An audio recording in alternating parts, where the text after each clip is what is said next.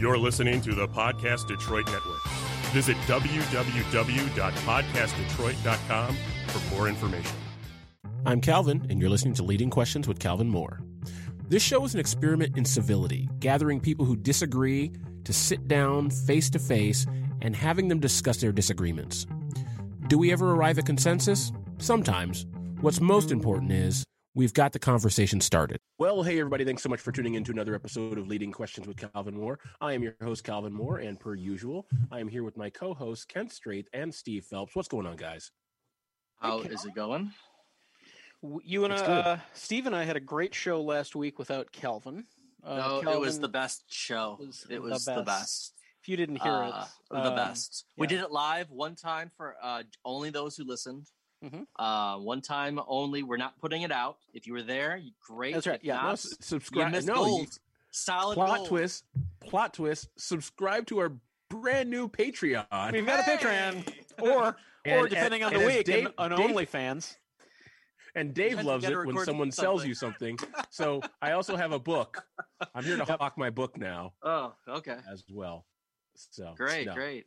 So, So- I, I'm glad that the show went so well. What did you all talk about, or did I have to be there? Uh, you had to be there. Mm. Uh, we're not giving that information away for free. You had to. Nope. You had to be there. Five Let's just month. say it was riveting. Uh, j- you know what? You paid for the whole seat, but you just needed Got the, the edge. There you go. Gosh, I, Ah. I'm sorry to have missed such a riveting It episode was, it was of riveting. what is likely very witty, informed oh, absolutely. banter. Like it was like tennis. It was like back and forth and back and forth, and it was it was something to behold. It was like Did you Ro- by chance debate the electoral college? Roosevelt and We did that you guys too. were waiting Yep. to do that. yeah, we yeah, absolutely Debated was, it again. again. Yeah, Let's- we're what you're talking constantly debating it. We took each other's side that time, just Yeah. as a little exercise. Where- oh, it's great. So, uh, No, how's, actually, how's your guys' uh, all joking aside? There was no show Uh, last week. Thank you. yes. Uh, so this weekend was we celebrated my anniversary, so we actually went up to Traverse City. Oh, okay. Just got All right. home like a half an hour ago, so Oh. that was good. Oh, wow. Actually, the okay. the shirt I'm wearing, I bought in Birch Run on Friday on our way up to bring that full circle. okay, nice. Uh, I'll tell you what I did. I, I I did this on uh, Friday, and Steve is hearing about it for the first time. But it's a it's a compliment, uh, I think, uh, or uh, a bit of a commentary on the evolution of our society. No, um, so I have wanted to see uh, the Sixth Sense with Steve's uh, middle daughter, uh, Isabella. And knowing that Steve didn't care about it, as he's uh, been pretty apathetic about it in the past, I called her grandmother and said, with whom the kids were staying, and said, How about we watch The Sixth Sense on Friday night? So we watched The Sixth Sense on Friday night, and which I had considered for the past 21 years to have one of the greatest uh, twists in cinematic history. And Just we don't got, give it away here, okay? no, we got to the last three minutes of the movie, and uh, the credits rolled, and Isabella said, "Yep, called it," and sh- and she swears that she saw it coming for the entire movie. I find that uh, Did you I- ask for some evidence on that? Like what I- what specific scenes? well. I, i- it's hard to go into without spoiling this 21 year old. you know what? Uh, everyone, if you have not seen this movie yet, uh, tune, Tune out, out now for, for the about next six- 45 seconds. Yep. 60 seconds. she in, she insists. you brought it on sa- yourself. yeah she she insists she said yeah i i noticed that the psychologist was not interacting with any other character on screen but the kid and he's always wearing the same clothes which which makes it one of which makes one of two things true either she looked it up online and is scamming me Mm. or she actually uh or kids today actually see things that uh that Like uh, caught people. adult yeah caught Um, adults totally flat-footed in 1999. Is it possible? on this. Is it Um, possible go in 1999 Shyamalan was making movies that now we look at as yeah everyone's looking for a twist now? That yeah, that's and Yeah. and I did I did uh I did prep her ahead of time. I said that it has a great twist. So I guess she was probably looking for it. So it is what it is. Yeah. You know. Yeah. So fun fact about that movie. Yeah. I saw The Sixth Sense opening night. Oh. And and I saw The Sixth Sense the night after. Okay. And the reason why is I watched the movie and I felt the same way. It was it Anastasia who watched it? Anastasia who watched it? Isabella. It was Isabella. Isabella. Sorry, Isabella watched it. All right. So I um so I I watched the film and I had the same perspective that this guy is dead, but Okay. it was for a different reason, Oh. right? So beginning of the movie, uh, I believe it's Donnie Wahlberg. Donnie Mhm. Wahlberg It is the skinny guy. Mhm. It is. Mhm. He shoots Bruce Willis in the stomach. Yes. Mm-hmm. And my thought was, oh, that's a kill shot. There's Yeah. there's no coming back from that. And then the next scene, you see him sitting on a park bench. You're like, says, okay, yeah. willing suspension of disbelief. I will I will suspend my disbelief. I, I believe a shot to the stomach buys you some time if you do get medical attention, though, as opposed to the chest. I believe And that was the thing. I was like, I was thinking, maybe. uh, medical response time. There's no way they're getting to him before he bleeds out. Like my brain is just too literal. Okay. So he's alive in the next scene. I'm like, okay, willing suspension of disbelief. But then, much like Isabella said, I noticed those things where no one was talking to him. Mhm. He was talking to them, but no one was talking to him back except for the little boy. Yeah. And we already knew the little boy saw things. And I was like, I, I, it probably took me about 15, 20 minutes, but I was like, I think he's dead. Huh. Okay. And, and then as it went on, I was like, I'm pretty sure, but okay, maybe it, it can't be that. It can't be that. And then it was. And I was like, okay, that was very good.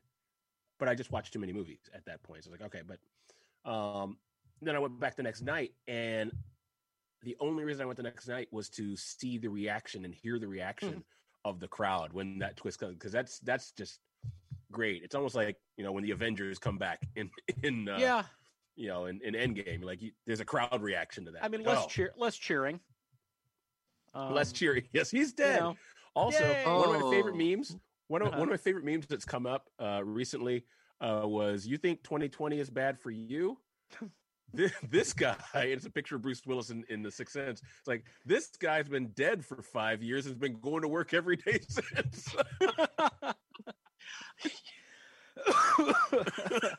You can you can quit This this is job when you die. Hmm. yeah. So, anyway, so uh, we're continuing. Uh, oh no. Uh, so no, I can't. I think you're bringing Yeah. back. You're bringing back something Oh. special. Oh yes, it's, it's true. A segment we have not done in a while. It's what's in Do my box.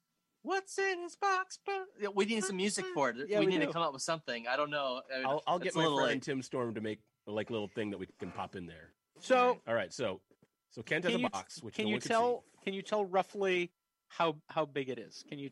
Yes, Okay. All right, let's Yes. for the listeners it's an out there. It's box. about uh, what twenty four inches, thirty inches, maybe. Long, Um, I'd say I'd say probably twenty two. all right. So what 22, is this? Is it, is it a, 10, 10 no, inches here's the high, twelve wide. Okay. Here's a question. Yeah. Is what's in the box? Yeah. d- d- does what's in the box merit the size of said box? Mm, Um, that's a good question, It, Calvin. you know what? It, I would say because I did know what it was, so I have opened it. Uh, unlike previous boxes, I would say that what's in the box uses two thirds of the box. Okay. All right. So what, what Uh, is Is there a some sort of of packing material, by the way, in there? Can of Comet. It is. Uh, Something to blow off his Is it keyboard. is it a third Air. copy of It's- Stephen it's King's air. newest book? it is air. not. it is not, though. I have gotten that. So what it is is a oh oh. I've also got. I've also got uh, Atkins. You haven't peanut even told us the first thing. Atkins peanut butter granola bars. So I didn't know those were in there. right. So okay. That's a good- So uh, this now uses like a quarter of the box. Okay. So what it is is a batter dispenser. oh, I love Mm. those. Batter dispenser for pancake batter, Mm. uh, which goes with another package that I was going to originally use for the segment. Uh, that other package is a griddle. I've never owned a griddle before, but Mm. it allows it- this allows me to make pancakes because I have not had a method for making pancakes more than one at a time, uh, uh, and I only get pancakes at restaurants. And um, a few weeks ago, I was at a restaurant and I got pancakes, and I said, uh, "That's the end of that." And so I'm getting, uh, I'm making pancakes now. All right. All right. So there it well, is. Excellent. I uh, went to Frankenmuth today to celebrate my wife's birthday, and her uh, her father, who passed away a few years ago, his birthday is also in October. So it's uh, it was always a tradition for the family to go up there uh, for his birthday, and so they continued the tradition even after he passed away. And so we celebrated both today. Um, and uh, did a little bit of retail therapy. So I'm going to do a little bit of uh, unboxing, even though none of them are in a box Okay. uh, I could say, uh, "What's in my bag?" Yeah. What's in his bag? His bag. His bag. So uh, while Calvin's gone, Steve, I was going to say we have to see signs sometimes. soon. Yes. Yes. I love signs. Swing away. Okay. I Swing love away. Signs. okay. Good. You're in for All that one. All right. Yes, so, absolutely. what's in my bag? First, where's the bag from? Uh, Coach, the Coach outlet. I'm presuming. From a company called Coach. Yeah. And they should know what they do. And the, last week they came out with a brand new series of Coach bags, and I do not understand why they are expensive, as expensive as they are. But today, I and I've been in the store many, many, many times with my wife, and I've gotten her many, many pretty things. Mhm. And I have only ever walked out of there with a hat, which I promptly lost. Oh. Either way, um, That's seven hundred dollars you'll never see again. yeah, Yeah. it was not that expensive. I think it was like 20 bucks. Um, but uh, today I walked in and everything that was on the front table, I said, I, I want to have all of these. And I've never felt that way at Coach before. Uh, and so the first thing I got, I didn't get everything. My wife got a couple things. I got a couple things. The first thing I got is this nifty It's a iPad. Uh, Spider-Man, but I don't know what it is. Is it a laptop? It's a- It is Spider-Man. Oh, a Spider-Man. I was. uh, yeah. Okay. I see it now. I, so I, it holds Okay. my iPad Pro. ah, very good. Yes, So it's a slip case. Yep. So it's a leather a leather case from Coach with Spider-Man on it because they released because a because bunch nothing Marvel. says nothing says I'm a serious professional like this twelve hundred dollar uh twelve hundred dollar iPad and a Spider-Man case and a Spi- and a Coach and a Coach Coach. Spider-Man case. Yes. Coach. under the knee. So they they got the licensing rights. You know, and, uh, From no, far not- away, that looks like a Rorschach thing because I can I only also- see. it does. Yeah. just just because I couldn't stop there, I also got It's the same Oh. logo. It's the Except exact same a, Spider-Man uh, logo Spider-Man hanging upside sweatshirt. down. on a it's a hoodie three hundred dollar sweatshirt. for that you got for. Four. Oh, sixty percent off. That's not bad. Okay. All right. I mean, that, Wait minute, that wait. being said, I think What we is can that agree sweatshirt made out of? that a three hundred dollar sweatshirt Yes. is ridiculous. Oh, it's made out of uh, it is made out of uh, crushed children's dreams and baby Yeah. seals. hmm It is for sure made I- out I- of those things. okay. or at least they had better be. My wife got a couple things as well, all, all Marvel. So they uh they they've released a brand you know branded materials uh from uh from Marvel and Disney. I'm sure had something to do with that as well since they own that. One with. But Yeah. either, either way, let's uh let's continue our political series. The crazy thing is this political series when I first envisioned it was supposed to be like five weeks and then we'd move on to something else like the way our short show normally goes like hey let's get the vegans against the the meatitarians again let's do that um let's get the weird people who are into like sharing their spouses with other people again let's do those conversations Oh, the, that But- was a different era. but, uh, yes.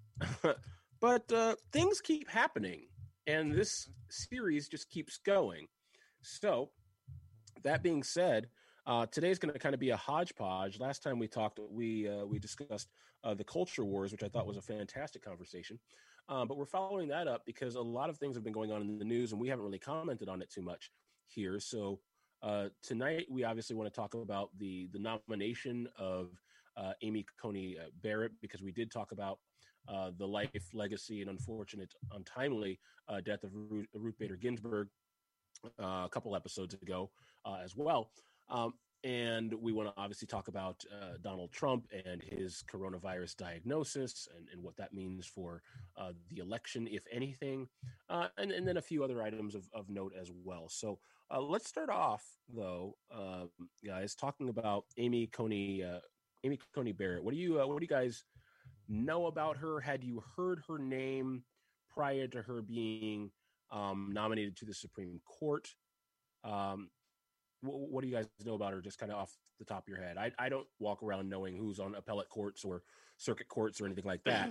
um, so her name was brand new to me, but I've since uh, studied up on her a little bit. Uh, well, do you, what, what, do you want like biographical stuff or what we knew about her? Because all I knew was she was a rising. Uh, before a couple weeks ago, when I was reading up on her, I knew she was a, you know, a rising star in the conservative side uh, uh, of the political spectrum. She's a uh, an originalist, which means she uh, she believes in what the, she believes the founders intended with their words. Uh, and up until that point, that's about all I knew of her. And then obviously, I've done a little more research for the show today. But that was all call I her- knew. She clerked. She clerked for a while, or was a Scalia or Scalia. It was Scalia. Scalia. Scalia. She's a, Scalia. she's a scaliac. Scalia. Scalia. Yeah. Scal- She does a scaliac. Yeah. Antonin and the Scaliettes.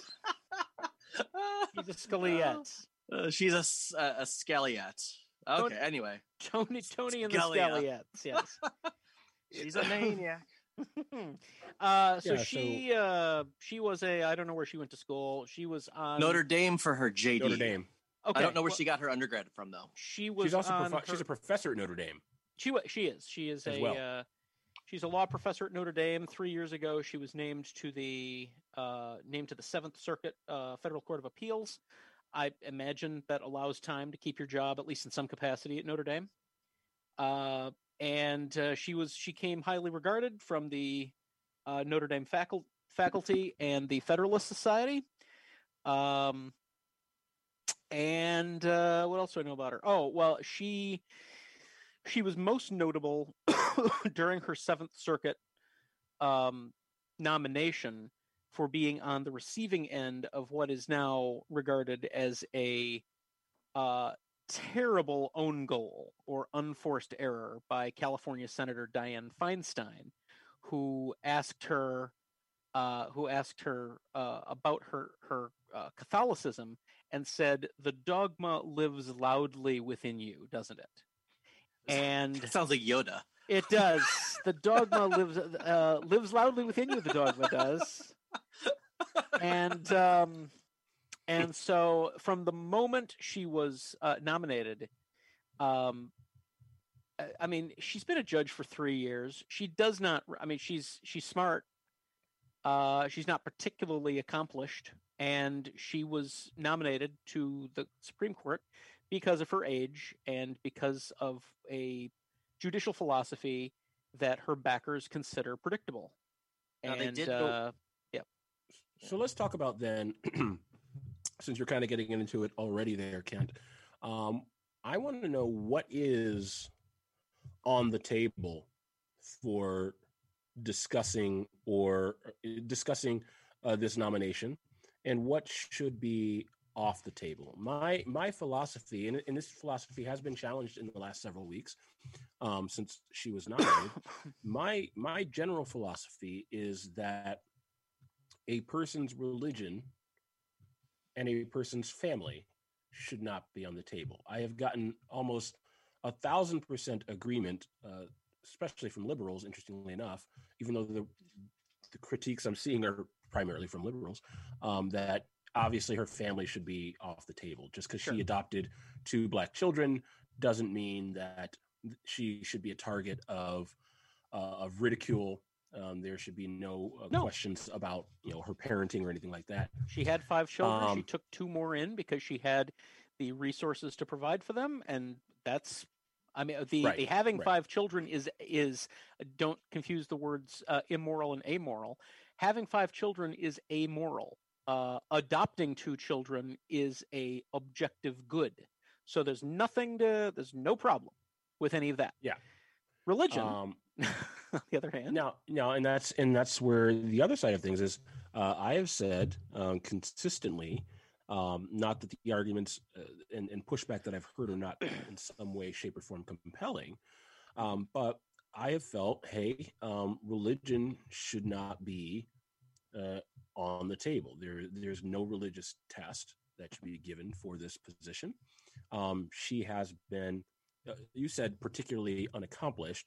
Um, she was nominated to this court three years ago, as you said, so she's got at least three years of um, experience under her belt, whatever that may be. Which, for the record, is more into it. experience. It's more experience at the appellate level than the current Chief Justice had. Right. He was a judge for two and a half years, I believe, before Okay. he was. Yeah. So there you go. You have someone who has apparently been a judge for three years, uh, operated without um, without issue, so far as I understand. I haven't seen Mhm. anything uh, terrible come up about uh, about her. Uh, almost seems like a slam dunk for conservatives, from what I've seen. Sure. uh, and not just because they have the uh, because they have the votes, um, but because she comes across as a Boy Scout, and so or Girl Scout, sorry. Hmm. Uh, but I guess Boy Scouts have girls in them now, but whatever. Um. Her religion was seized upon because of parallels that were drawn between the religious community that she is a part of and The Handmaid's Tale. You know, a work of dystopian fiction, right? Mhm. Uh, where women are subservient to men. Uh, people have looked up the beliefs of the people of praise Christian community. Uh, people who have chosen to live in some sort of harmonious uh, Christian community. Uh, it's an ecumenical body. a lot of them belong to different denominations, but I guess they have to give 5% of their income to this community so they can feed back into uh, missionary work and things like that. Um, on paper, everything seems kind of copacetic in terms of this is what churches do, this is what Christian communities do um, that I can see. Um, one of the uh, beliefs of this church uh, is that you make a covenant, a lifelong covenant with the church. And according to the website, there's not a lot of specifics as to what that looks like. Everything that I'm hearing negative comes from people who have uh, left the church, called it an abusive space.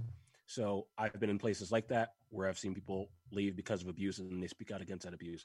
Um, but regardless of of that, uh, in just kind of perusing their their general beliefs and what they're set up to do, it's a little kooky, it's a little weird, it's a little left of center, um, but it's not the strangest form of uh, religion I've seen. It's not the strangest form of Christianity I've seen. I would argue, uh, on honestly, that Mitt Romney's brand of Christianity, Mormonism, if you call it Christianity, I don't know, um, is stranger to me than what I'm reading here. So my question would be to to you guys: What are your thoughts on the attacks on her uh, her religious background? Is is that is that fair? Well, to start with, I have not seen any attacks on her religious background. Um, people, what people who are, um, what people who are backers of hers are confusing is uh, education with attacks, and I think that uh, religion, which is a thing that you choose, you're not drafted. Um, you choose your religion and your religion colors your worldview and informs your worldview and uh, informs how you are likely to rule on uh, on social and constitutional issues. Um, people should be aware of her religious background. If I were nominated to anything, people should be aware of mine. Um, I have not seen anybody say, anyone say, that she is not uh, capable or qualified to sit on the court because she's an Orthodox Catholic. Um, The only places where I've seen anything are obviously in the social media universe, which are filled with people who have no say in this at Yeah, all. right. And they can make Handmaid's Tale, uh, Handsma- Handmaid's Tale jokes as much as they want. Mhm. Uh, Josh Malina can say what he wants in, in a tweet, but that doesn't really have any real effect, I think, on the voting process. It, I don't think it's going to have any on the judiciary uh, or in the Senate itself. So, yeah, I uh, I agree with Kent. I think it does. I mean, it it it, it, it might color how you maybe not how you judge, but certainly how you perceive. It's gonna it's going to give context. But I think uh, those things could be sussed out in her short. But I mean, she has a, what, a three year. Uh, What's her voting record? How many years Three, Three. years. total? Three, yeah. Okay, so three Yep. years total. So I mean, you could you could suss out if it affects any of her other rulings, and I'm sure the people who are going to do their best to derail this have done that. Let, um, let me bring up, which brings to mind the issue of the confirmation hearings. Uh, I have a, uh, I have a brutal and short uh, thesis statement on confirmation hearings. Mm. Um, confirmation hearings don't matter at all. Um, our most recent Supreme Court confirmation hearing um, revealed that when there is credible evidence that the judge in question uh, has uh, attempted rape, um, not only do we not, uh, not only is that fine, um, but we're not, we're actively going to try and avoid viewing the evidence one way or the other. So, because that's the very thing that should come out if it exists in confirmation hearings, and uh, Republican senators, the current batch of Republican senators, did the three monkeys um, see no evil, hear no evil. Um, we don't want to know, la la la. Confirmation hearings don't matter. So this thing that's going to start as we we're taping on Sunday the 11th, this thing that's going to start tomorrow, um, you know, assuming that COVID hasn't gotten anybody else, um, it doesn't matter. Who cares? There's going to be a vote. There's nothing. I mean, if she's keep if she is keeping a leather bound gimp in a basement, she's going to get confirmed. Is accurate.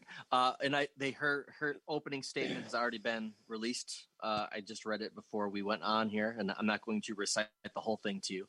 But she spends about half of it talking about her family. She's, re- you know, she's really, you know, uh, she's pushing the uh, family aspect uh, first and foremost. She, uh, you know, uh, a couple of quotes. You know, a judge must apply the law as written, not as the judge wishes it were, which I believe is uh, Scalia. I think that's actually a Scalia quote.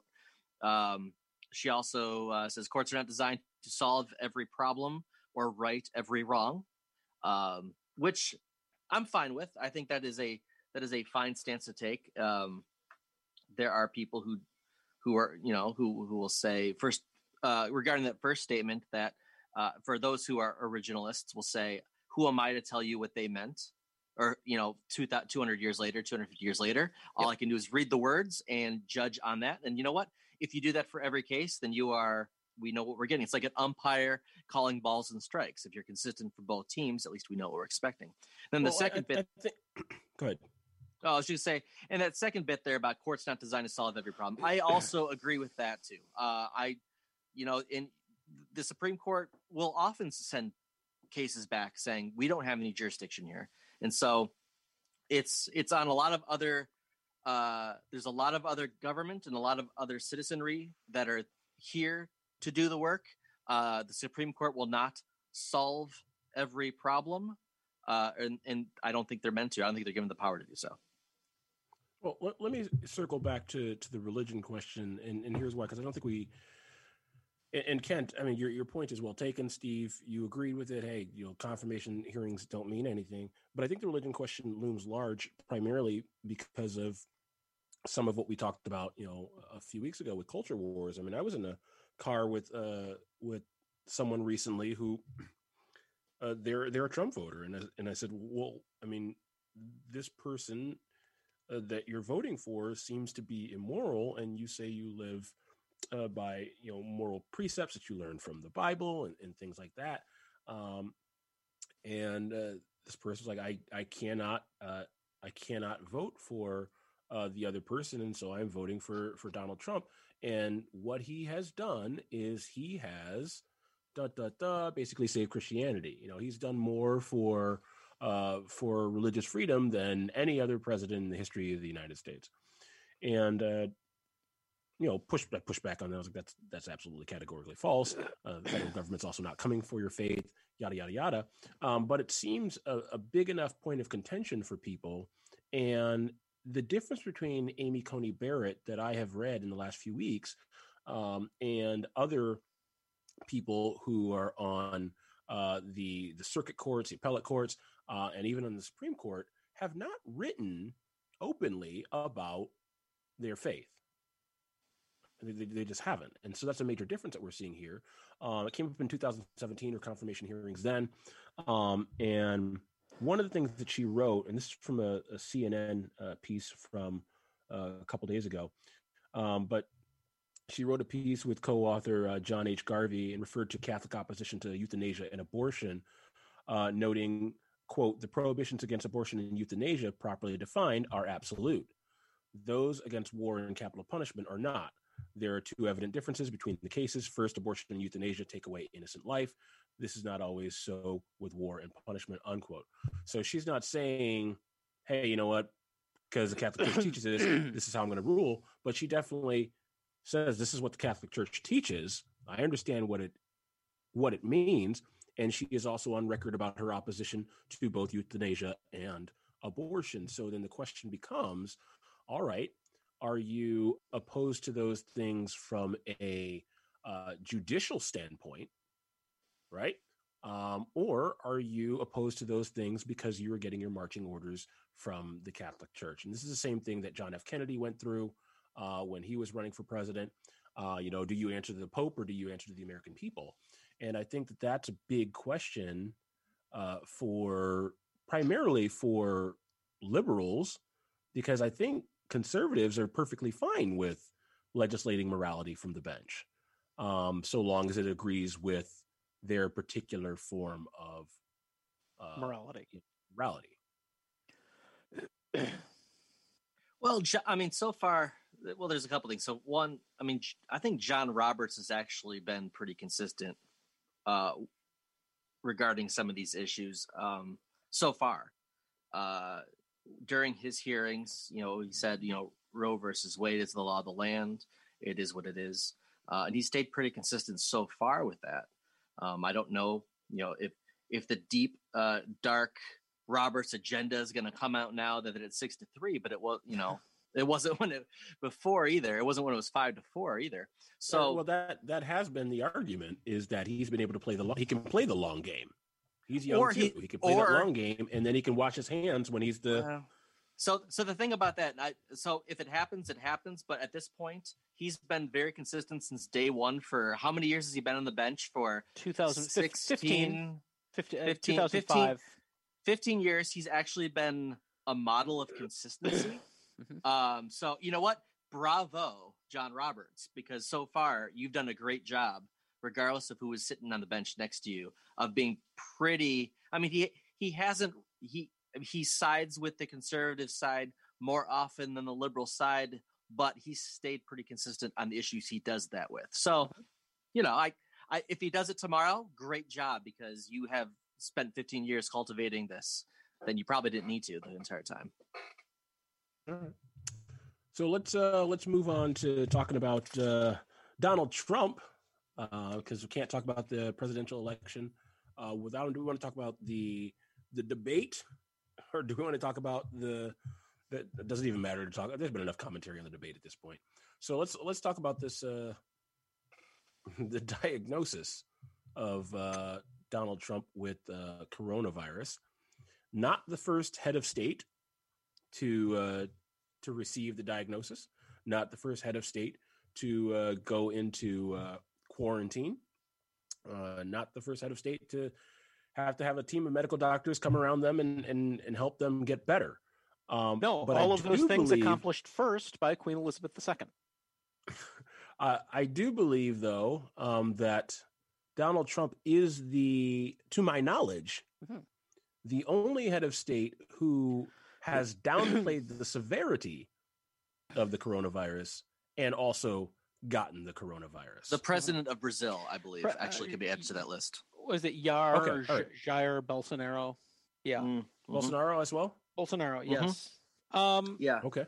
Uh, uh, UK Prime Minister Boris Johnson was not as uh, stringent with with masking as he could have been, and he got it, and came pretty close to death, but he came through and has been better since, I suppose.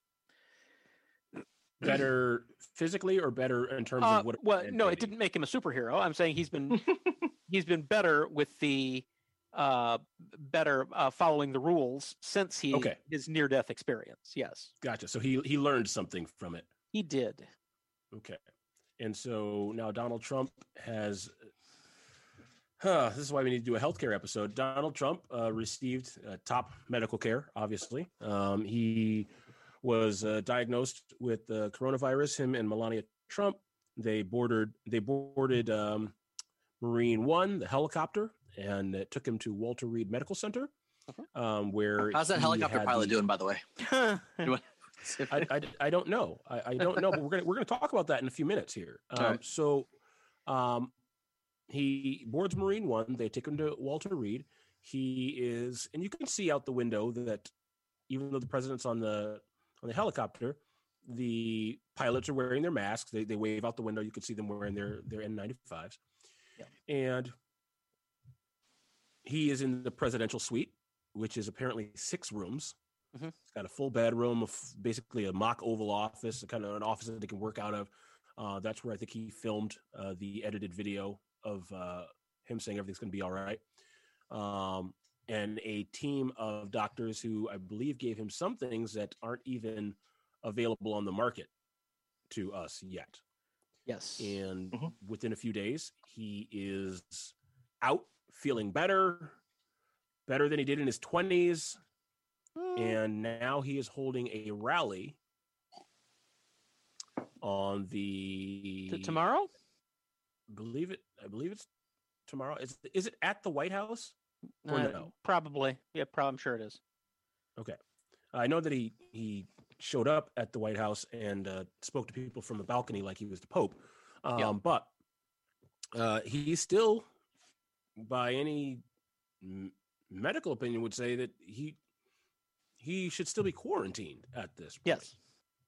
but he is not He's no. no. and now he's having a rally which could possibly potentially be a super spreader event Yeah. um, the second debate that was supposed to happen uh, on the 15th if i'm not mistaken on the 15th Uh, yes. uh, has now 15th. been canceled Right. it's been canceled because they said we'll, we'll do it virtually and he said i'm not going to waste my time doing that um, what are your what are your thoughts on I- i guess what what comes out to you guys from this basic rundown i gave of of what's happened to trump in the last few weeks um, he's diagnosed he's in the hospital he's out he's feeling better he's he's running rallies again um, but should still be in quarantine uh, we would tell anybody else to be in quarantine what are, what are your thoughts on on this right now You know, this reminds me of Magic Johnson having AIDS. where where every back in 1991, One. am yeah. I right? 91. but Uh, nobody would play the- with him the everybody still wants to play with trump Well, but here's the thing though. The entire world was scared of death of, AIDS. I, I remember, you know, they taught it in health class that basically this is the boogeyman, this is going to kill you. Uh, Magic Johnson got AIDS and then he got cured, and everyone's looking around saying, "Well, how did he, how did he do that?" It's like it's money. It's green. It works, and it cures you of things that regular people die from. So there's there, so that it is interesting that if if he did have it the way you know it was reported and he was taking this experimental medication which uh do you do you remember the name of it i, I Regen- well, there's two Was it- things. There's Regeneron.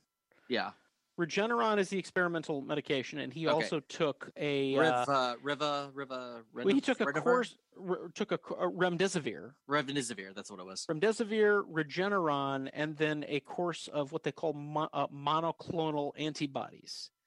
Um, not hydrochloroquine No, not hydroxychloroquine. Now, the Or funny thing about the uh, so a couple funny things about his his medication. One, uh, after after shilling for hydroxychloroquine for months, he didn't take it.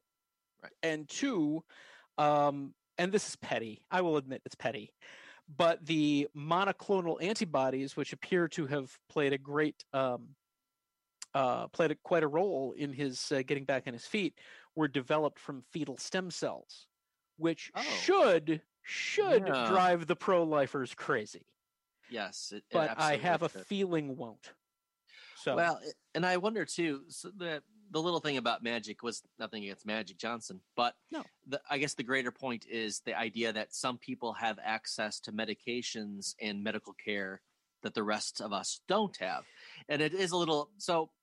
Uh, from a insurance point of view, hmm there are very few uh very few times where they'll change this but most men, most uh, insurance companies not so much the insurance companies but uh, a lot of time the self-funded groups will specifically put uh, contract language into their uh, into their coverages where they will not cover experimental medications. Hmm and uh, it's medications are typically experimental for up to five years because in order for they for it to know if it works or not, they need to see uh, a- big sample size. They need to see it for a couple Yep. of years because they need to see are there side effects? Are there does this real you know they need to see you're taking these other medications. We need to see what works and what doesn't work. So a lot of times experimental medications, even if they work at first, hmm they're not going to actually list them as anything other than experimental until that five year period is up and they'll get re-reviewed now obviously the, the the president has access to medications and money and all this other stuff um and so i'm wondering yeah i- i- if it works great um how are they going to fa- how would they be able to fast track that in a way where it'll be paid for for people Well, I don't. I, I don't know. uh, I'm, yeah. there, there's that. Um, but going back to, to one of the things that Kent said, uh, and that's not to dodge the question. I, I don't know the Well, answer to that question either. I, I would say I would say um, this right now. Uh, right now, I believe that the government is paying for COVID treatment. So I don't know what's going to. happen. I don't know what the time uh, horizon on that is, or how you know how long that's going to last, uh, or how long they intend to keep doing it.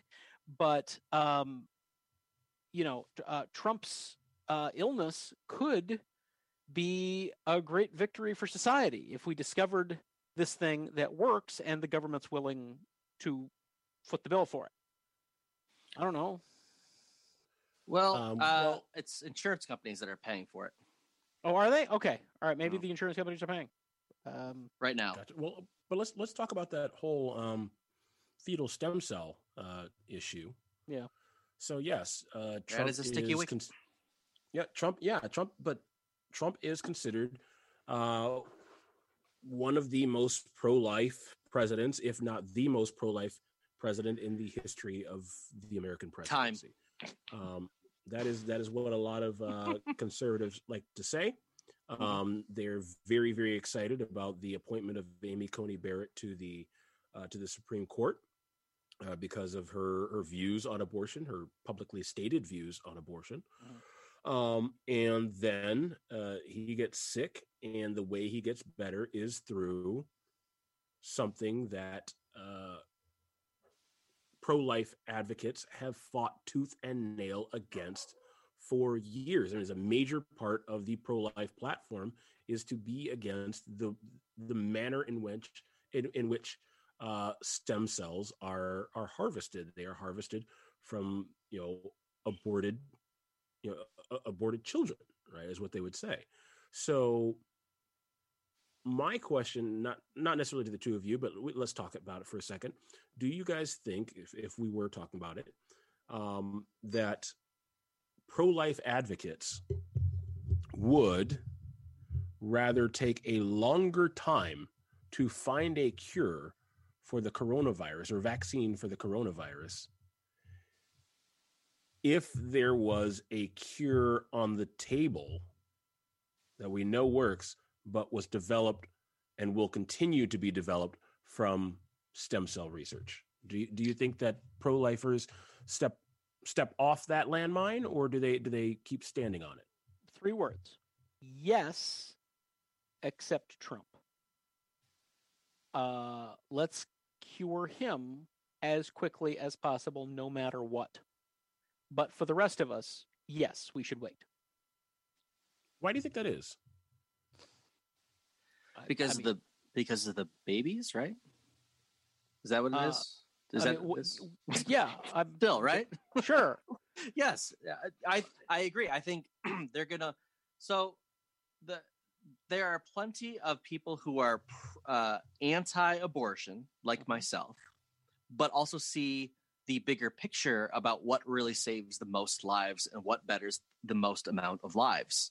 Uh, pro being pro-life is being pro-education.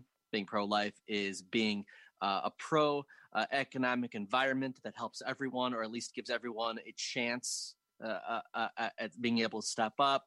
Uh, pro-life means a lot. It's more than just whether someone believes that abortion is, is is right or wrong. And in these cases, while not liking abortion, I totally understand how various illnesses can be treated with uh, information that comes from treating these cells and coming up with uh, either either actual treatments or experimentation on learning more about it. And so uh, I think that uh, there are plenty of pro-life people who are will be very consistent in saying uh, absolutely we should be uh, you know using stem cell research. however, in this one case, they would see, well, we need to use these to uh, cure Donald Trump because the bigger picture is that he will uh, serve Christianity in a better way than the next person, and that he will save more children by appointing six more judges in the next four years, mm-hmm. and you know all these other things. So I, I, I think it depends how consistent you want to be, and so I think when it comes down to it, Calvin is that it's why? Well, it's because uh, they like him, and, and that's and that's pretty much it. Uh, right. Does that answer? What do you? I mean, yeah, yeah. I mean, it, it answers my question. I just I have this. it gives me a headache say, talking about it. I mean, mm-hmm. it does. Yeah, it, it does. Like I was, I was again. I was talking to someone recently. Again, that, that Trump supporter I was talking about, and it didn't matter what I said. Um, this person needed to be protected at all costs. Um, this person is essentially God's anointed, and we we got to cut corners. Uh, it doesn't matter the terrible things that he said, the immoral person that he's clearly shown himself to be. Um, we got to let everything that we can slide for this person for the purposes of every uh, you know everything else. But let me uh, let, let me ask you this. Go ahead. And this isn't a.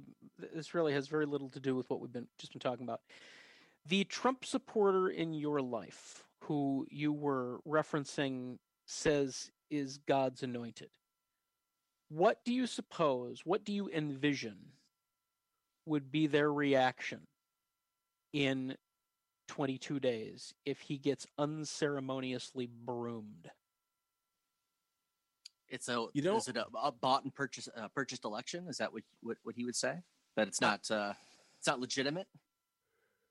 No, I mean I I think that uh, conservatives, uh, my my uh, this particular conservative, um, I think would feel like the sky was falling and Christianity is doomed. It doesn't it doesn't matter um, that the faith that they hold to uh, very clearly says that you know n- the gates of hell are not going to prevail against this thing. Okay.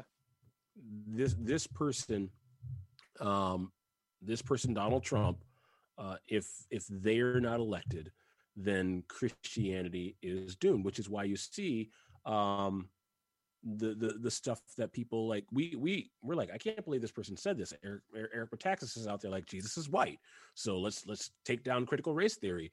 And you've got Donald Trump Jr. out there saying that my dad basically saved Christianity, and people who buy into those particular voices um, would see a victory by um, by Joe Biden over Donald Trump as the the death knell being run the the, the death knell death bell death whatever knell. death knell um, death knell, death knell uh, being rung for Christianity in America game over we got to go underground it's going to be like the Chinese church that you know I would I would say idea. I would say to your friend and to Donald Trump Jr. I would say, I, I, I, yeah, to your friend and to Donald Trump Jr., I would say counterpoint. Since Donald Trump's uh, inauguration, uh, attendance at my church is down eighty percent. What? Why? What happened? I, you know, I, I, don't know what combination of circumstances you know yeah. you want to deputize here, but uh, it, it's it's been it's been terrible for Christianity. So, or at least so attendance. Yeah. Well, so care- oh, it, may, it may be terrible for your particular church, just because they've left your church doesn't mean they didn't hop somewhere else. Um, those numbers are kind of interesting. Um, it, I, I, follow those kind of things that Barna puts out, and uh, Pew Research and No, whatnot. no, no. So people it's, are. it's because of Uh, COVID. Yeah, I, I don't think Hmm? It's were 'cause you COVID. listening not super close. it's because of COVID. I, mu- when I I s- must have missed the joke in there. I'm sorry. you did, yes. because of the COVID. Okay, the the COVID. Okay, The 'cause of COVID. All right, my It's bad. because of the COVID. Uh, so I got all Carrie and literal. Like, no, no. Based Yeah, on the numbers no, that no, I've no, no. seen, No, so Carrie and I were talking about this in the uh, in the car today. That uh, she grew up in a, a even a much more conservative, legalistic Christian church than than I ever did, and she was taught all along about the Antichrist, the Antichrist, and you know it's like how, the the Bible says that Christians, you know, will be fooled by this Antichrist, and and, and Carrie said, you know, like I grew up thinking like, how would we never know about that? and and she says now now now personally i don't know how how literal the antichrist you know whatever but i understand also the teaching of it. And she was saying in this in this case christians are the ones who saw some guy put on sheep's clothing like in in real time and go bah and they're like this is god's anointed. the Uh, thing that I but can't, but the, the thing non, that- it's the yeah, I was just saying it's the non-Christians, the people who don't share the faith, they're the ones saying, um, excuse me. Uh, yeah. I don't I think, think Donald Trump can be Donald Trump cannot be the Apostle John's Antichrist because Christians are the only ones who bought it. It's Yeah. supposed to be everybody. Exactly. And it's Right. the opposite in this case. Yep. It's the the non-Christians are all saying, I don't think that guy's saying the things you think he's saying. No, And it's the Christians saying, Oh no, no, that's our guy. It- I'm sure. no, I'm our sure guy. of it. It's him. It's our guy. Positive. So let's uh let's take a 10 15 uh, let's take a 10 minute break and then we'll come back on the second half of the show and, and talk about some more stuff. okay. Well, everybody, we are back from break. So uh let's uh let's start off talking about terrorism. And uh so uh for those of you who don't listen to the show that often or don't know where we're recording from, we uh, St- uh, Kent, Steve, and I uh, live in the state of Michigan, And we are terrorists. Oh. and a, uh homegrown militia group Mhm. uh, was recently uh, had a, a kidnapping and murder plot uh, thwarted uh, by the the work of the FBI and I believe the state police as well. Yeah, state sheriffs, I believe. State sheriff. So um, I believe 13 people were involved in this uh, this plot to to kidnap, to storm to storm the state capitol, kidnap the heads of state, including the governor and the uh, uh, the uh, the attorney general. The, plan was to the- kidnap the governor at her vacation residence. I don't know if there was a plan for the AG, but it was to get her at her vacation house. And then Okay, take her to uh, Wisconsin for a uh, kangaroo court of sorts. Trial, yes. Oh, okay. So I also heard they were talking about storming the capitol. Okay. So maybe um, I can I can roll that back because I've purposely tried to not read too much on this uh, white nonsense. Yep. Because let's be honest, Yeah, that's, that's very white. Yeah, That's yeah, what it's yeah, been. All right, all right. Um, but th- I mean that's uh, that's what we saw. It's a group of white men um, who do not like uh, Governor Gretchen Whitmer, and uh, her executive powers have just been rolled back um, through, I be- I believe, petition. I think they had people signing the petition to have her. Um, uh, her no, that was a court case that rolled those back. was it okay? So the petition Yeah. had nothing to do with it. All right. not really okay. uninformed No, on wait. There was there was a ballot. Uh, th- there was a petition where it a petition got enough signatures that it can be put on the ballot as an initiative. I believe. I don't know. It has something to do with a legend, eh, but yeah. However, in a different, she derived emergency powers from a 1945 law that she interpreted correctly and the Supreme Court said you interpreted that law. The state Supreme Court said you interpreted that law correctly. The law itself is unconstitutional. So those powers were rolled back. However, she has asserted that same power through a different law that they found in the past. People are, uh, as you might imagine, kind of upset about it. Apoplectic, is that a word? Yes, that's a word. Okay. Yes. Okay.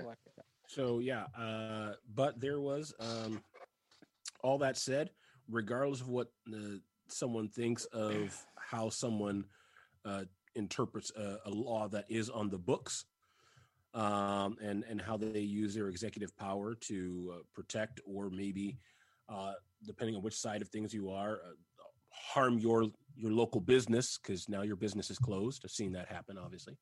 Um, a, a plot to kidnap someone and murder them is it goes beyond the pale. So uh, I know Gretchen Whitmer went on record uh, and basically blasted President Trump for the the rhetoric that he has used. Uh, that is what uh, these militia these militia men, these terrorists, let's call them what they are, um, are are looking for. They're they're, they're homing in on the president's words. Uh, they are feeling uh, that they can do what they want to do because they are empowered uh, by the president's words. And she called him uh, to the mat on that. And the president, of course, got into a war of words with her. And she finally just said, I'm not going to argue with this guy. Um, and uh, kudos to our uh, to our FBI and, and, and police for for thwarting this. Um, thoughts on thoughts on what you're seeing here? Well, I, I so the newsroom at WDIV recently decided they're going to start calling groups like this domestic terrorists rather than militias. Uh, I think in a uh, trying to really hammer home how how serious this is. Um, because I think for a long time we joke. I don't say it's not ha ha funny, but we, you know we talk about militia, especially up here in, in Michigan. It seems like you know there's a there's a there's a latitude in Michigan where it seems like everyone north of there knows someone who is in a militia. Knows um, someone is in a militia.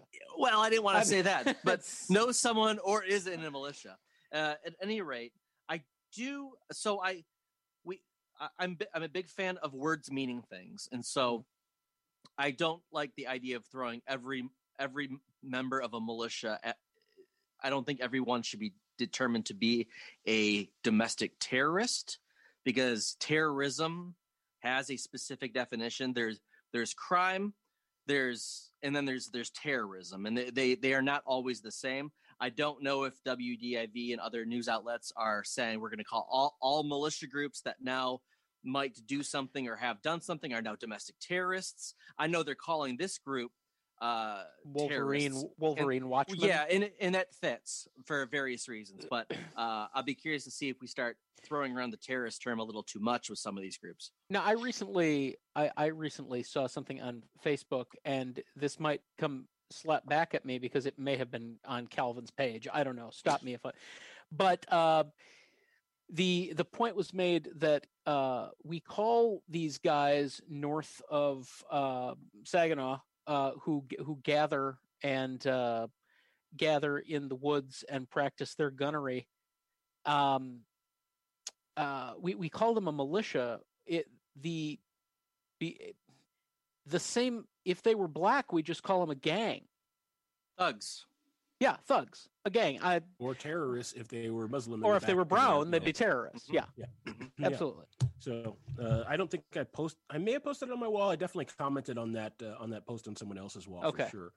Um, but then you know, whenever I do that, I generally share it on my own as well. Yeah. But yeah, uh, that and that is something that I I think I don't understand. This is why I probably uh, uh, I'm- I'm greatly enjoying reading a book right now called Critical Race Theory. It's an introduction. I didn't know that critical race theory primarily has to do with the law. It's like it came out of it came out of law schools, um, and so. Uh, but one of the things that's said in this book is like uh, more for for many black people, we're often wondering how you can see facts in front of you, and black people will see those facts one way, and white people will see those facts a completely a, a different way. And more often than not, there is a vested interest in seeing things. Uh, for the dominate for the dominant culture, there is a vested interest in seeing facts a particular way. Uh, so again, going back to the person that I was talking to, um, this Trump supporter that I was talking to, uh, I I hit them with facts. Hey, you know, hey, I I, want. Uh, I, I said, you know, you you have a, a president that you're voting for who lied to the American public about you know when he knew about the coronavirus and how severe it was. And they were like, well, no, no, uh, I, I don't believe that for a minute. I'm like, we have it on tape. He is now, he has had to admit it. I don't believe that for a minute. And so I think there's a vested interest in disbelief and a vested interest in seeing facts a certain way. And I think that when it comes to militia groups in Michigan specifically, um, black people for a long time have said these are terrorists. Anywhere else you would call this a terrorist group. I don't know why you don't call this a terrorist group. I mean, you uh, was it uh, Timothy McVeigh was part of a militia, or his brother was part of a militia here uh, back in the day, and they blew up the the not the Furman building, uh, the Kent, The you're, building- Uh, Kent, you're muted. The bi- the building down the in, in. Oklahoma City. Yeah. The Alfred P. Murrah Federal Building Mur- in Murrah Oklahoma. building. Yeah, I was like, I, I wanted to say Murray. That's not right. Say the Murrah building. Um, and there were connections to militia groups here, specifically in Michigan. And I think that for a long time, black people have looked at these groups and gone, these are terrorist organizations. Their rhetoric is the same rhetoric of people we are already calling terrorists, but are, are a different color. And Steve, to your point, it, it- is interesting that you still kind of gave the caveat, like, I don't know if we're going to call these guys terrorist groups. If we if we start saying that too much, I'm like, well, this group, this group like, is uh, Well, so so the reason I said that is because to be for terrorism to mean anything, it has to be something we can define.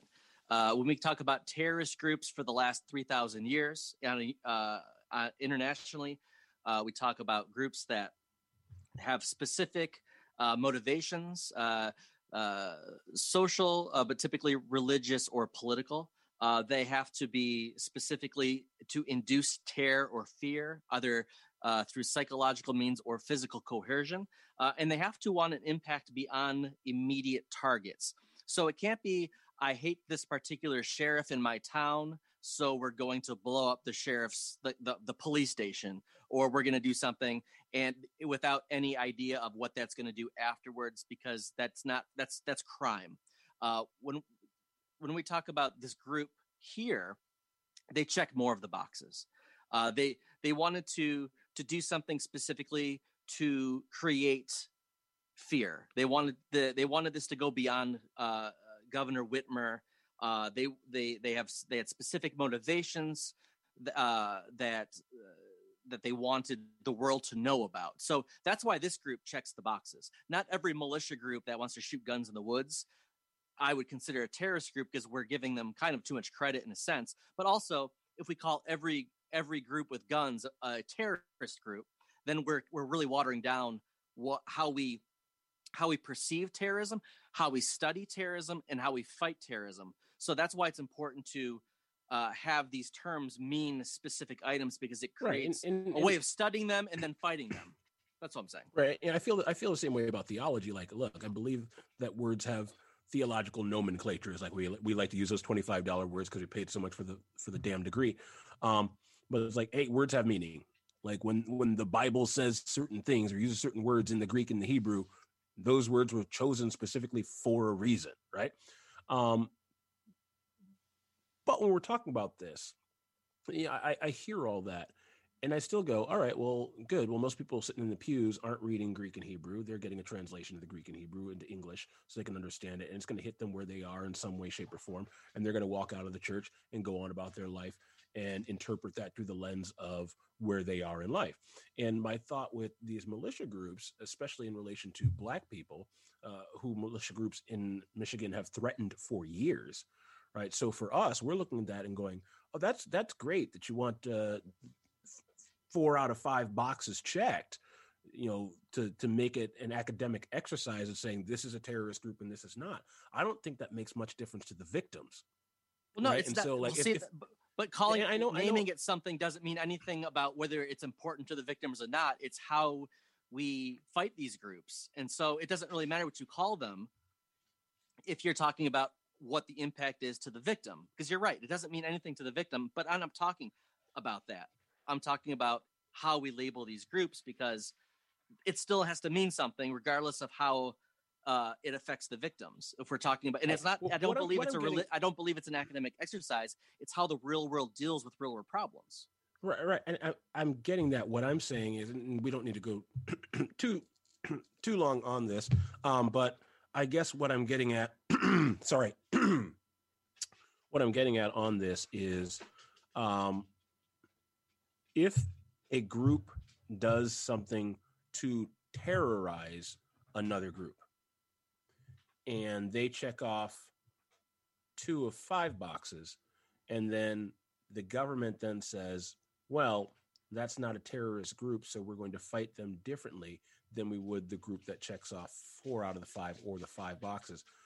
This group that only did two of the boxes is still very much a terror group, even if we don't call them that.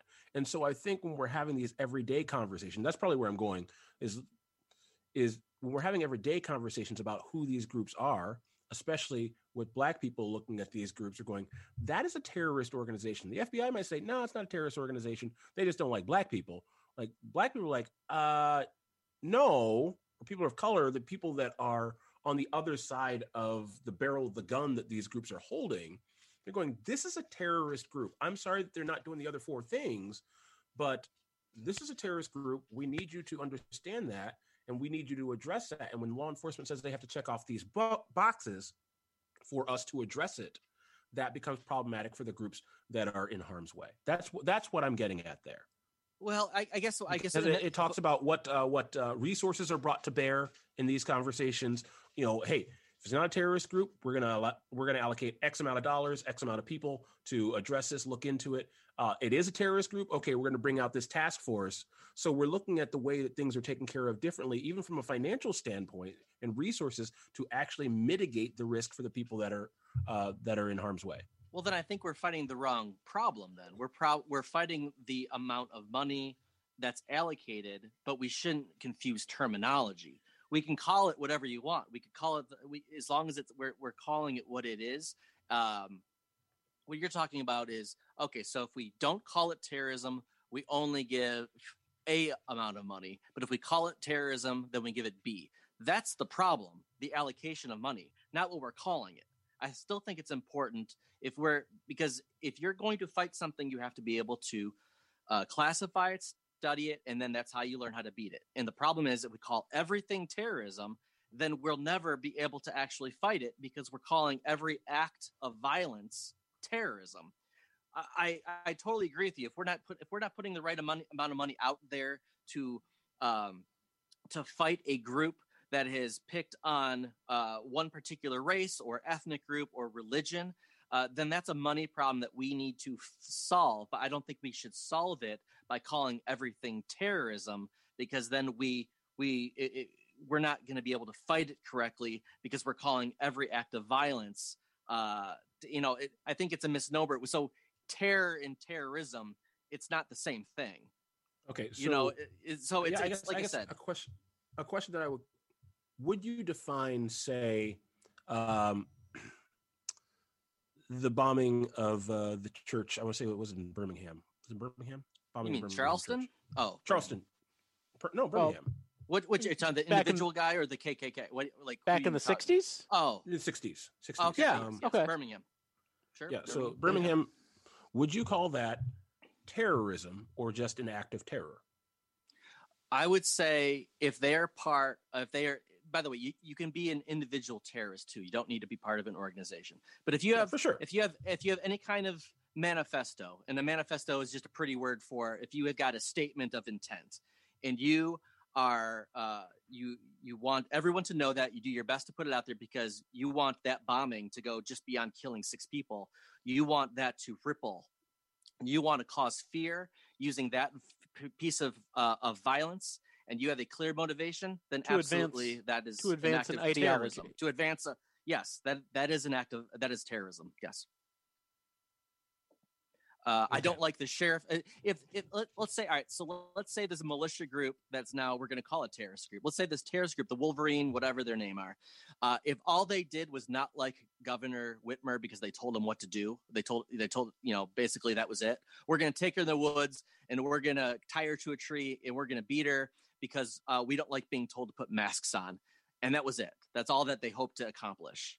Then I wouldn't call them terrorist group. I call them a bunch of criminals who were murdering somebody. But because they have they even in their own you know uh, crappy little you know way they did have a plan. They did want to cause terror. They did want to cause fear. They wanted this to go beyond somebody they didn't personally just dislike. They wanted this to go out to everyone who was te- who was basically uh, taken over their government. So yeah, that's that's what makes them a terrorist group, and that's what that's why uh, Timothy McVeigh he was a terrorist because he did have an ideology he was attempting to promote using a big, you know, using a, a fear-inducing event. Uh, you know, he wanted his his the, the impact of that to ripple out into uh, you know and try to reach out almost to other uh, people who are anti-government to get them to come on board and to do the same things. That that is a terrorist terrorist group, absolutely. Okay, fair. So hard left turn into another topic, kind of back into a topic we were talking about earlier uh, with Movie Supreme Court. By the way, I I am not a terrorism expert in any way, shape, or form. So that is just my opinion based No, we on absolutely need to do an what- episode about terrorism because with real experts. Yeah, I'm I'm coming from it. You know, I'm coming at it from definitely a hey, this is just kind of how I see it kind of view Mhm. versus uh, a truly informed opinion. So let me state that. Uh, I guess I was I'd say on the outset we're at the end of that conversation. So on the back end, uh, I was not speaking as any kind of expert on the topic.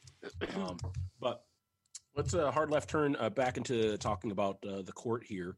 Um, so Kent, I know you wanted to talk about uh, the Supreme Court, kind of an interesting question that came up in the. I- um, I do not have a monologue about the Supreme Court. Don't expect two minutes from me on the Supreme Court. I just want to uh, in- just an introduce, interesting topic. introduce the topic, and then we can.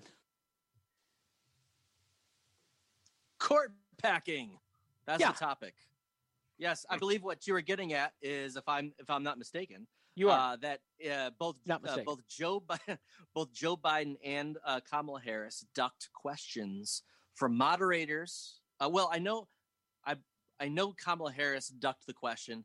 I think Biden may have got it not during the debate that that just that barrage of whatever that was, but he's Yeah. gotten it since then. I think in questions, and nobody's answered. Uh, basically, the the the the more liberal left is calling Mm-hmm. for adding judges um, and uh, they keep saying, "Well, anything but answering the question."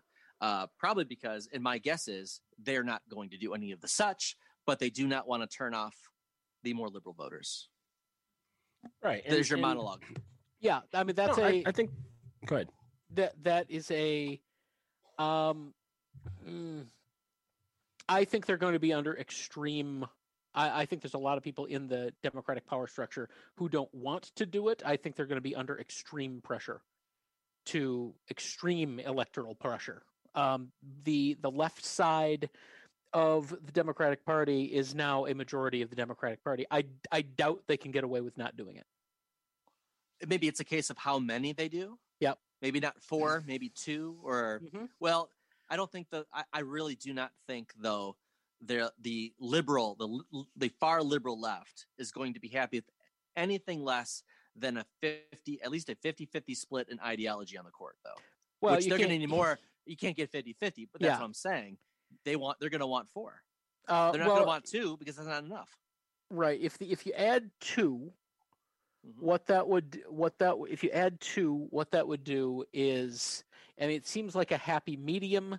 In the and uh, uh, let's come back to that for a second. So the me- the mechanism, the mechanism for adding seats to the Supreme Court is not a constitutional amendment. A lot of people assume that the Supreme Court would have to sign off on it itself. It doesn't. It uh, the, the number of Supreme Court seats is simply set in law by statute and it's been set at nine since the 1870s and uh, can be changed by a uh, 50 per, 51% uh, 50 plus 1 vote in the house a 51% vote in the senate and the signature of the president you can put 37 justices on the supreme court um, And here's here's where this gets the more you know I pay attention to, to politics, the more um, frustrating certain things become. It's like, okay, well, fine. Um, everybody was rooting for Ruth Bader Ginsburg to to live until the next election. Some people were upset that she didn't retire during the Obama administration. That way, we wouldn't be facing what we're facing right now. Um, but she's passed away. So then the Republicans come in. They say, "Hey, we're going to fast track um, Amy Coney Barrett." You know, Democrats call foul. Hey, we had Merrick Garland, um, who was a great jurist. He could have definitely uh, been on the Supreme Court, but you said not during election year. And now you guys are turning around and saying, "Oh, during election year, it's fine because we actually have the we have the votes and we're in control." That's what we really meant. Um, sue us. So everybody's crying foul on that, and so then the Democrats are then the far left side of, of the De- Democratic Party are then saying, "Okay, fine, you're going to cheat. We're going to cheat." I don't know if it's cheating because nobody's breaking the law here. Nope. They're just breaking their word. It's like, hey, you're going to go against what you said in 2016. Then we're going to go ahead and uh, make sure that we pack the court and and even things out. And one of the things I've seen in this conversation, though, is well, uh, if the Democrats come into power, and then let's say that flips again, because you know things things go back and forth, and then Republicans are in power, and you got a Republican president, and they decide to whittle it back down to to nine. What happens to those lifetime appointments? Oh well, now they could make 17 years. So I don't know how we All right, so there is how we there make a, how, how we don't make a mess of the Supreme Court. all right there is an answer. on There is Huh? an answer to that. Um, the Constitution provides for a lifetime appointment to the federal bench. Um, it does not insist that a Supreme Court justice serve on the Supreme Court forever. So, if a statute were passed into law that moved the Supreme Court from nine to three seats, uh, three of those, uh, six of the the current Supreme Court or current after uh, next, you know, in the next couple weeks, three of those, uh, six of those could uh, would move to other courts, and the law would have to deal with that. They would be guaranteed lifetime salary, lifetime tenure, but not necessarily on the Supreme Court. Um, interesting. so yeah you could if if democrats made it uh put it at 13 seats and republicans wanted it back at 9 the trick to that is capturing all three levers of power at the same time. It is now that we live in a largely or I- i'm not going to say it's a post gerrymandered america but it will be getting uh less gerrymandered um, with every you know at at at every, at every attempt. Because of some laws uh, that were passed in some key states and um, uh, the for lack of a better word browning of america as america becomes less white and younger um, it is highly improbable that republicans ever capture the House, Senate, and presidency again, at least in my lifetime. Well, you know, I think they they could, but they won't be the they won't be the The Republican Party you current, see the today. current incarnation, Right, exactly. yeah. So, uh, you know, actually, in 19, so in 1937, uh, Franklin Roosevelt had a, an idea that he proposed and did not get it through Congress. He wanted to add a new judge every time an old judge got to 70, he just didn't retire. that was Yep. his proposal. Uh, did not pass. Um, No. But that at as a kind of attempting to, uh, yes, you can serve forever, but we don't want you to. You know, it's funny you should bring that up because I recently learned about it a week and a half ago that there, but uh, when I was born, I'm the oldest of the three of us, but when I was born, there was still a Franklin Roosevelt appointee on the Supreme Court from for the next four months after I was born. I forget the guy's name. Lewis Powell. That was the guy's name. Lewis Powell was still on the Supreme Court uh, when I was born in 1975, and later that year, in 1975, uh, he was f- he he resigned from the Supreme Court, but he wanted to serve as a senior justice on the Supreme Court, which means he wanted senior status. He wanted to hear cases and vo- and vote when he wanted to. So he was basically uh, emeritus, He's a, is he's what he was asking for.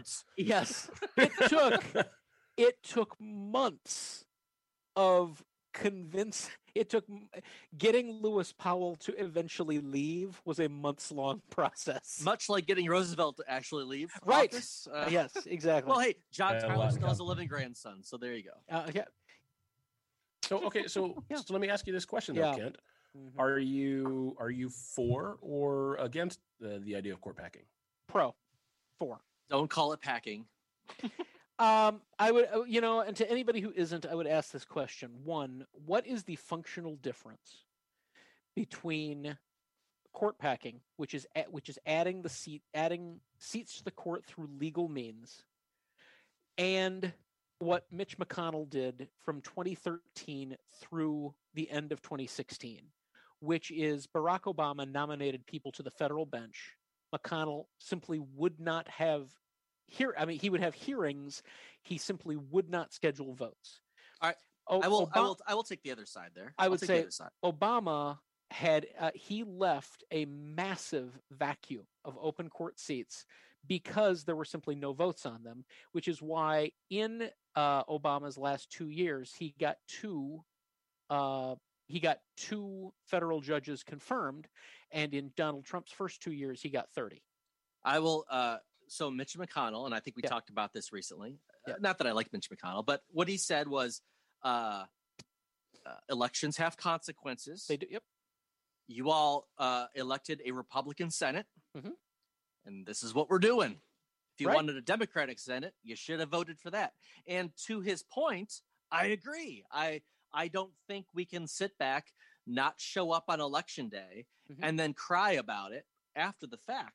Because sure enough, uh, for whatever reason, uh, either because uh, the majority of this country is conservative, or because uh, enough liberals were uh, decided for whatever reason not to show up and vote.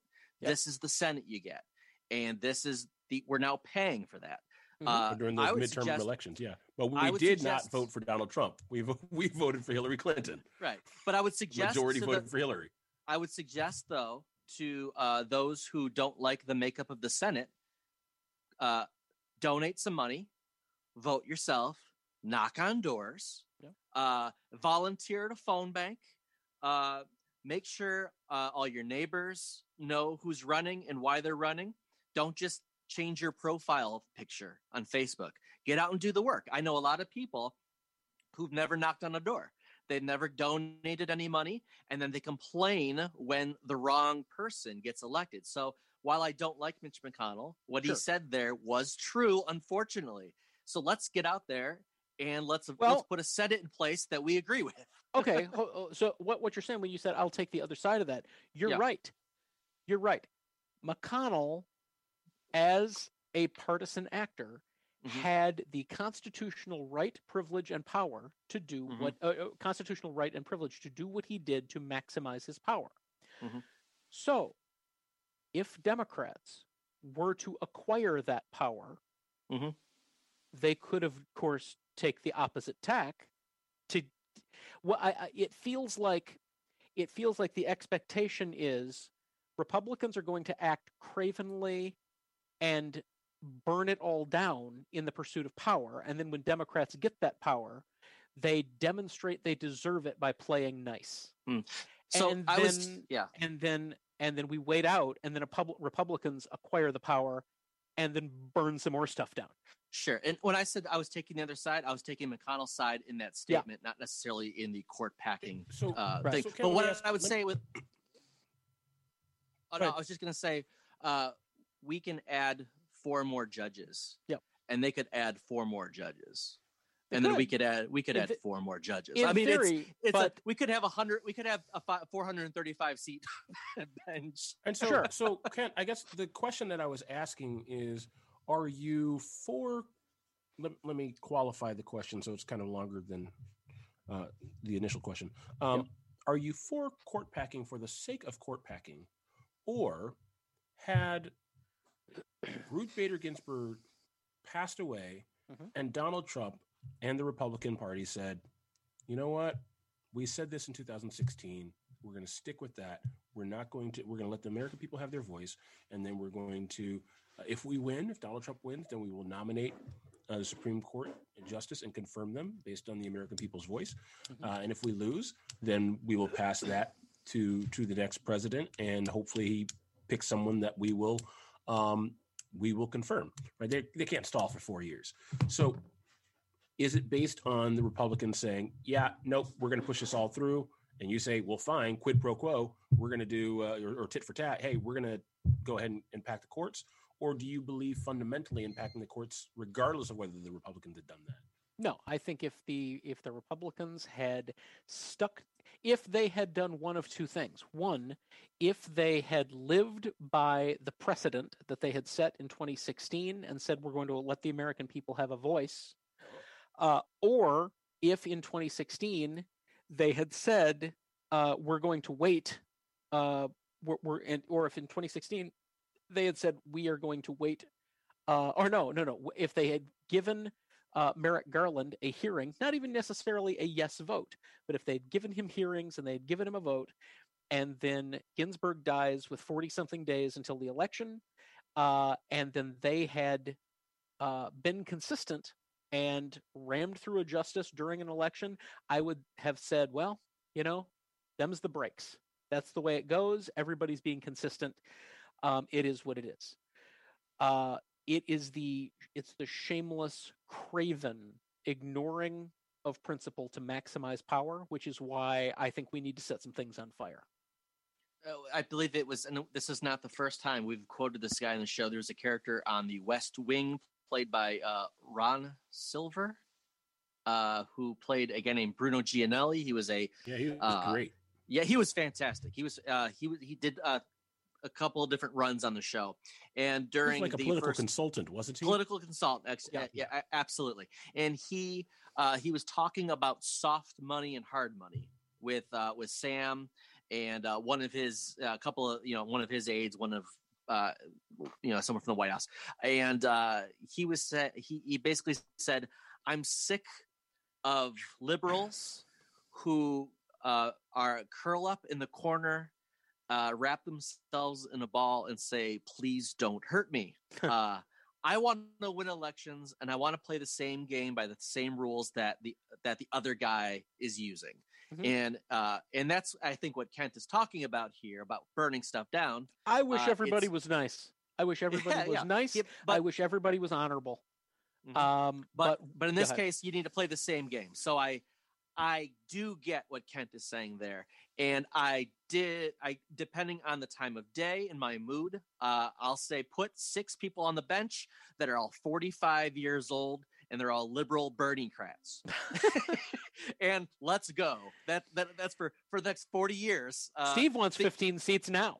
Yeah, yeah. Wants, but yeah. but what I was telling Kent is uh, the problem is the only problem is if you're going to do it you better do it right because as soon as the other the other side uh, quote mm-hmm. unquote the other side gets an opportunity they're going to do it back twice as hard as they've shown in the past. So you, if you're going to do it you're opening up a can. You and know, you know what? maybe that's I, okay.